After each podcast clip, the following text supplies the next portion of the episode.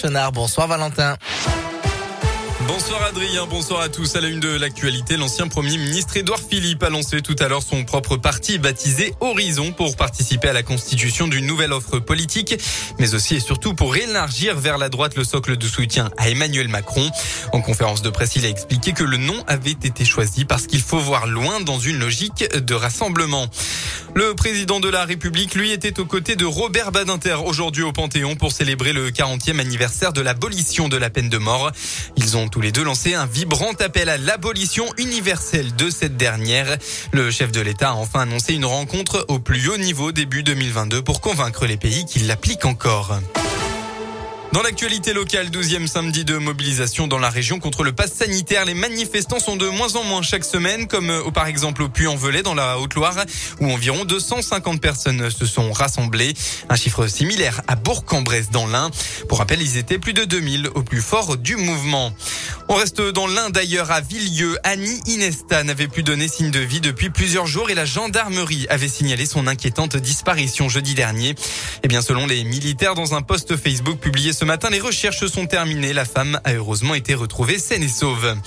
À Saint-Chamond, dans la Loire, une aide-soignante à domicile a été blessée pardon, par balle par un homme âgé dont elle venait s'occuper. Ça s'est passé hier soir. L'homme de 82 ans en phase terminale d'un cancer et victime d'une bouffée délirante a cru être victime d'un cambriolage. Il a alors pris une arme à air comprimé, tiré et blessé l'infirmière au bras. Il a finalement été placé en garde à vue.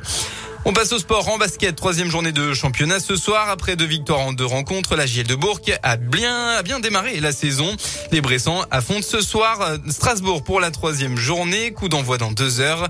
En revanche, début de saison raté pour la chorale de Rouen qui n'a gagné aucun de ses deux premiers matchs. Il faudra se relever sur le parquet de Paris à 20h aussi. En football, demain soir, la France est en finale face à l'Espagne. Les Bleus vont tenter de remporter la Ligue des Nations. Ce sera sans Adrien Rabiot testé euh, positif au Covid. Coup d'envoi à 20h45. Et bien enfin en cyclisme, c'était le dernier classique de la saison. Aujourd'hui, le Tour de Lombardie, un parcours accidenté de 239 km entre Côme et Bergame où l'Auvergnat Julien Alaphilippe faisait partie des prétendants à la victoire. C'est finalement Tadej Pogacar, le double vainqueur du Tour de France qui s'est imposé devant le valeureux italien euh, Masnada. Julien Alaphilippe a lui fini sixième.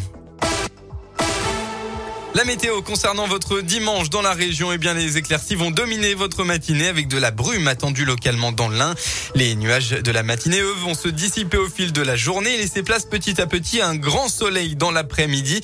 Et oui, ciel bleu pour tout l'Auvergne-Rhône-Alpes en début de soirée. Côté Mercure, similaire à aujourd'hui, il fera entre 13 et 16 degrés au maximum de la journée.